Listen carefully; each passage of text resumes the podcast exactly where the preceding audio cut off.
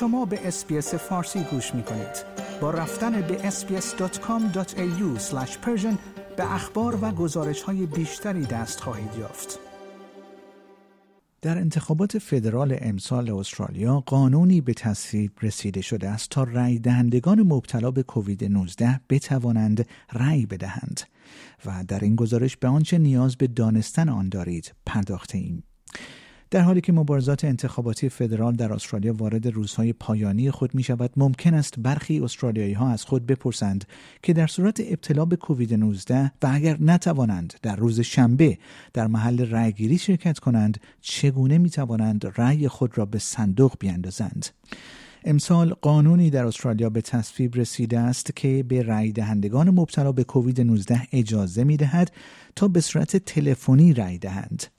رأیگیری تلفنی برای کسانی که نابینا هستند یا کمبینا هستند یا در قطب جنوب کار می کنند نیز در دسترس است.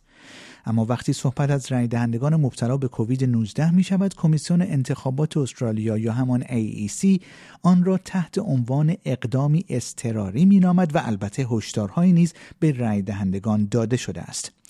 اما پرسش در اینجاست که چه کسانی واجد شرایط رأیگیری تلفنی ویژه مبتلایان به کووید 19 هستند؟ قبل از روز انتخابات در 21 می AEC از استرالیایی های مبتلا به کووید که نمی توانند به محل رأیگیری برسند می‌خواهد تا عصر روز چهارشنبه 18 می برای رأی پستی درخواست دهند.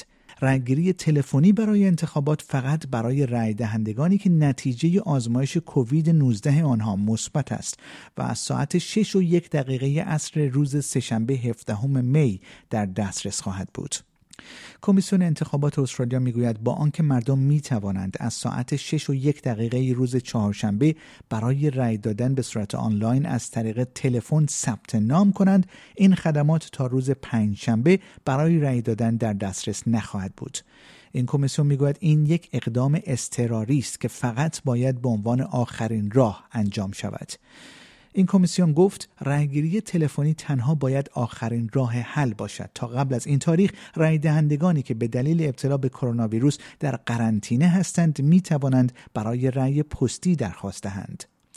ایون اکین سمیت سخنگوی کمیسیون انتخابات استرالیا به SBS نیوز گفت با توجه به وضعیتی که اکنون در همه ایالت ها و قلمروها داریم و قوانین مربوط به تماس های نزدیک که دیگر وجود ندارد ما در واقع فقط در مورد رای دهندگان مبتلا به کووید مثبت صحبت می کنیم او افزود این خدمات فقط برای رای دهندگان مبتلا به کووید مثبت در روزهای پنجشنبه، جمعه و خود روز انتخابات در دسترس است که پیشتر در دوره رأیگیری اولیه رأی ندادند.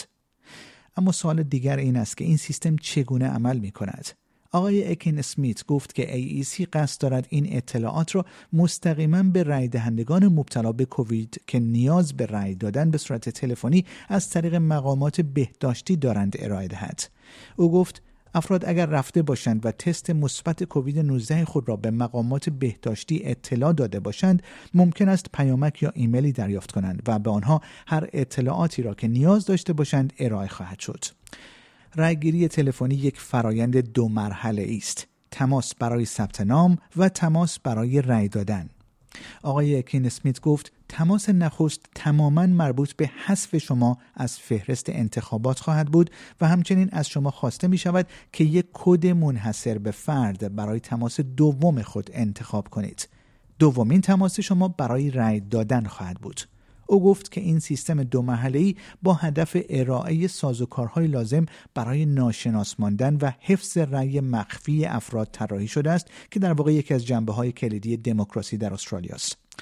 رای دهندگان باید در وبسایت AEC ثبت نام کنند و اطلاعات شخصی و شواهدی مبنی بر ابتلا به کرونا ویروس خود را ارائه دهند. آنها باید اعلام کنند که پیشتر رای نداده اند و به دلیل کووید 19 مجبور به قرنطینه شدند. رای دهندگان یک پین انتخاب می کنند و یک شماره ثبت به آنها ارائه می شود. پس از آن رای دهنده باید با مرکز مذکور تماس بگیرد تا بتواند در رایگیری تلفنی شرکت کند. اپراتور این مرکز بررسی های امنیتی را انجام می دهد و برگه رأی را مطابق با دستورالعمل های رأی دهنده علامت گذاری می کند.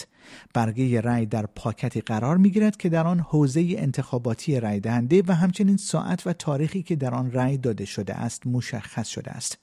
نام رای دهنده روی پاکت درج نمی شود یا به اپراتور تلفن داده نمی شود تا با این کار از رأی مخفی اطمینان یافته شود. پاکت ها مرتب شده و به بخش مربوطه ارسال می شود تا چهار روز پس از رأیگیری شمارش شود. و اکنون سوال دیگر این است که چه افراد دیگری می توانند به رأیگیری تلفنی دسترسی داشته باشند؟ شاید بد نباشد بدانید که رای دهندگان نابینا یا کمبینا نیز می توانند از طریق خدمات تلفنی AEC رأی خود را به صندوق بیاندازند. آیا می خواهید به مطالب بیشتری مانند این گزارش گوش کنید؟ به ما از طریق Apple Podcast، Google Podcast، Spotify یا هر جای دیگری که پادکست های خود را از آن می گیرید گوش کنید.